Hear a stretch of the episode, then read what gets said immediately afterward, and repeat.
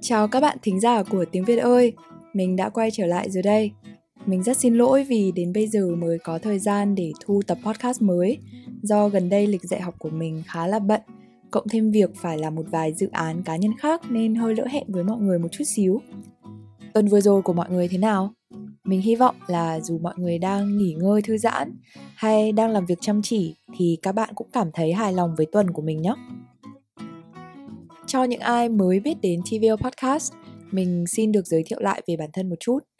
Mình tên là Thu Phương, mình là giáo viên tiếng Việt ở TVO và cũng là host chính của kênh podcast này. Mình sinh ra và lớn lên ở Hà Nội, nhưng hiện nay thì mình đang sống và làm việc ở thành phố Hồ Chí Minh, hay như người Việt vẫn luôn gọi một cách thân thương là Sài Gòn. Trước khi mình chuyển đến đây thì bạn bè và gia đình ở Hà Nội hay hỏi mình một câu hỏi là vì sao lại là Sài Gòn? Và ngay cả khi mình đã sống ở đây được ừ, hơn 2 năm rồi thì đây vẫn là một trong những câu hỏi mà mình nhận được nhiều nhất mỗi khi gặp một người mới. Câu hỏi này cũng làm mình suy nghĩ nhiều hơn về quyết định của bản thân và mình nghĩ là tại sao không làm một tập podcast để chia sẻ với mọi người về cảm nhận của mình nhỉ? Cảm nhận của một người Hà Nội khi sống giữa Sài Gòn.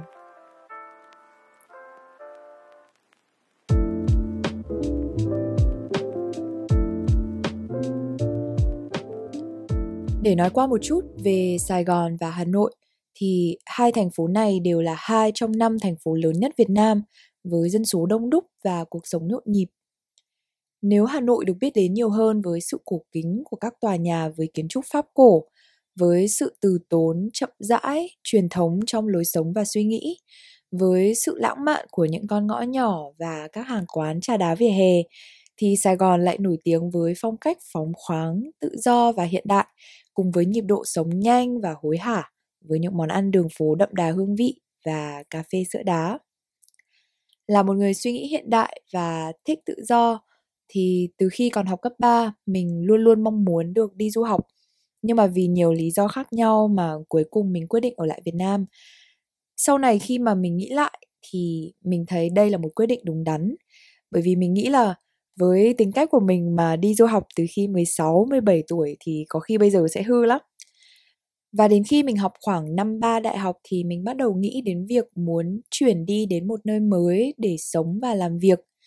Nhưng lúc này thì mình lại không còn muốn đi nước ngoài nữa bởi vì mình vẫn muốn được ở gần bố mẹ vì bố mẹ mình cũng khá là lớn tuổi rồi. Và mình nghĩ ngay đến Sài Gòn, một nơi đủ xa gia đình để tự lập nhưng mà lại đủ gần để mình có thể bay về bất cứ khi nào mình muốn hoặc khi gia đình cần mình. Và thế là mình quyết định luôn là sau khi tốt nghiệp đại học thì mình sẽ nam tiến. Đấy là lý do mà mình hay gọi là một lý do văn vở. Nghĩa là nghe thì thấy nó rất là sâu sắc nhưng mà có một lý do hơi nông cạn hơn một chút đấy là mình muốn vào Sài Gòn để tránh rét hay nói chung là tránh sự khắc nghiệt của thời tiết Hà Nội. Mình thấy là mùa đông ở Hà Nội quá là lạnh, còn mùa hè thì lại quá nóng, cộng thêm độ ẩm cao nên là mình hay cảm thấy ngột ngạt và khó chịu. Nói vậy nhưng mà mình cũng không thể phủ nhận là có những khoảng thời gian trong năm thời tiết ở Hà Nội thật sự phải nói là không chê vào đâu được. Ví dụ như tháng 4, tháng 10 hay là tháng 11. Lúc đấy trời thường mát mẻ, có nắng nhưng mà lại không nóng, cảm giác rất là dễ chịu. Và vào những ngày như thế thì mình thích được ngồi uống cà phê trên vỉa hè, được nhìn dòng người đi qua, đi lại và tận hưởng giây phút sống chậm rãi, từ tốn mà mình nghĩ là rất là khó để có thể tìm thấy trong cuộc sống hiện đại bây giờ. Hà Nội có bốn mùa xuân, hè, thu, đông, nhưng mà Sài Gòn thì lại chỉ có hai mùa là mùa mưa và mùa khô, còn thời tiết thì nóng quanh năm. Và không biết có phải do mình là người Hà Nội và đã quen với cái nóng hầm hập của Hà Nội vào mùa hè rồi không? Nhưng mà khi mình sống ở Sài Gòn thì mình chưa bao giờ cảm thấy cái nóng ở đây là mình quá khó chịu. Và buổi tối ở Sài Gòn thì trời thường rất là mát. Thậm chí là vào mùa mưa ấy, thì có những lúc mà mình còn thấy hơi xe lạnh và phải mặc một cái áo khoác mỏng nữa. Chắc là cảm nhận của mỗi người mỗi khác nhưng mà cá nhân mình thì mình vẫn là mình vẫn rất là hài lòng với thời tiết ở đây. và thật sự để mà nói thì mình thấy mình chuyển vào Sài Gòn sống giống như là cá gặp nước. Ở đây như cá gặp nước là một thành ngữ trong tiếng Việt à, được dùng để nói về việc gặp được người hoặc là cơ hội thuận lợi mà mình đang mong ước, khát khao và trong câu chuyện của mình thì nghĩa là mình thấy mình đã tìm được môi trường sống phù hợp cho mình và giúp mình phát triển um, ít nhất là ở thời điểm này mình nghĩ việc ở xa gia đình và xa những thứ thân thuộc an toàn với mình đã cho phép mình được khám phá lại bản thân ở nhiều khía cạnh và học được những điều mà nếu mình vẫn tiếp tục sống ở Hà Nội thì có khi là mình sẽ không thể học được. Khi mình mới vào đây mình không có bạn bè, không có công việc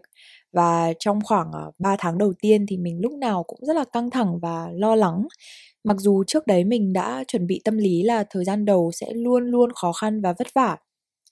nhưng tất cả những sự chuẩn bị về mặt tâm lý đối với mình không bao giờ là đủ. Trong bất cứ hoàn cảnh nào, chỉ đến khi bạn thật sự trải qua nó thì khi đấy bạn mới thật sự nhận ra giới hạn của bản thân. Cả bạn bè và học sinh của mình cũng thường hỏi thăm mình rất là nhiều từ khi mình chuyển vào đây sống từ thời gian đầu cho đến bây giờ đặc biệt là những người mà chưa từng sống ở sài gòn hay thậm chí còn chưa đến đây du lịch và có một câu hỏi mà các học sinh của mình thường xuyên hỏi mình đấy là là một người Hà Nội sống ở Sài Gòn, Phương có bao giờ gặp khó khăn trong việc giao tiếp với người miền Nam không? Vì có thể như một số bạn đã biết thì tiếng Việt miền Nam và miền Bắc có nhiều điểm khá khác nhau trong cách phát âm và cách dùng từ vựng. Nó cũng khá là giống với sự khác nhau giữa giọng Anh Anh và Anh Mỹ chẳng hạn. Và câu trả lời của mình luôn là mình hiểu người miền Nam nói khoảng 95% và mình nghĩ là ngược lại thì họ cũng vậy. 95% là vì có những sự khác nhau cơ bản mà người Việt và các bạn mới học tiếng Việt dễ dàng nhận ra và bản thân mình cũng thế bởi vì mình được nghe trên TV, được nghe trên sách báo. Ví dụ như là ở miền Bắc thì chữ D tạo ra âm giờ, còn ở miền Nam thì sẽ đọc là giờ. Hay ví dụ như người miền Bắc nói thìa cho spoon, còn người miền Nam nói muỗng nhưng mà 5% còn lại là bởi vì có những sự khác biệt ít phổ biến hơn mà trước đây mình không hề biết, đặc biệt là trong cách dùng từ vựng trong đời sống hàng ngày hay là những từ lóng mà chỉ ở miền Nam mới sử dụng. Ví dụ mình vẫn nhớ có một lần mình đi ăn ở một nhà hàng, mình gọi một chai nước và bạn bồi bàn hỏi mình là chị có lấy tẩy không? Lúc đấy mình nghe ra từ tẩy nhưng mà tẩy ở miền Bắc có nghĩa là một thứ làm bằng cao su bạn dùng để xóa vết bút chì. Nên là mình chắc chắn tẩy ở đây có một nghĩa khác. Và sau khi thấy là mặt mình hết sức bối rối và khó hiểu thì bạn bùi bàn giải thích tẩy ở trong này là một cốc đá không, có nghĩa là chỉ có cốc và đá thôi để mình rót nước vào đấy.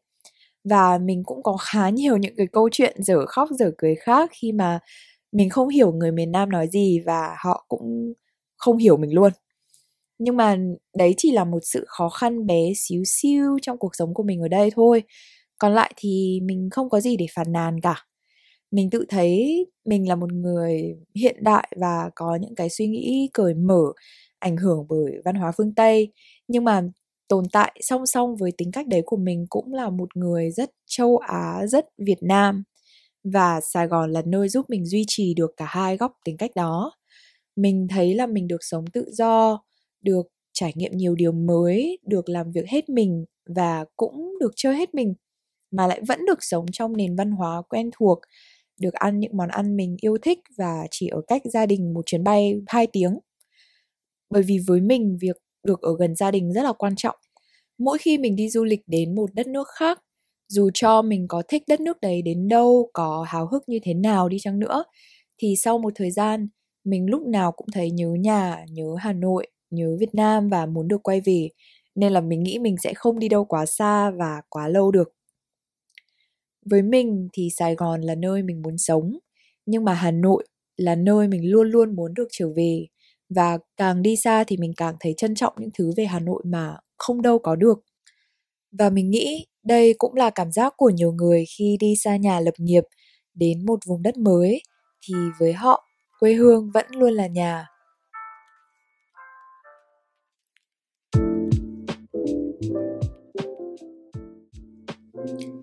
Cảm ơn mọi người đã nghe đến phút cuối cùng của tập podcast này. Nếu mọi người có bất cứ câu hỏi nào hay đơn giản là muốn chia sẻ câu chuyện xa nhà của bản thân, thì cũng đừng ngại liên hệ với mình qua các kênh truyền thông của tiếng Việt ơi nhé.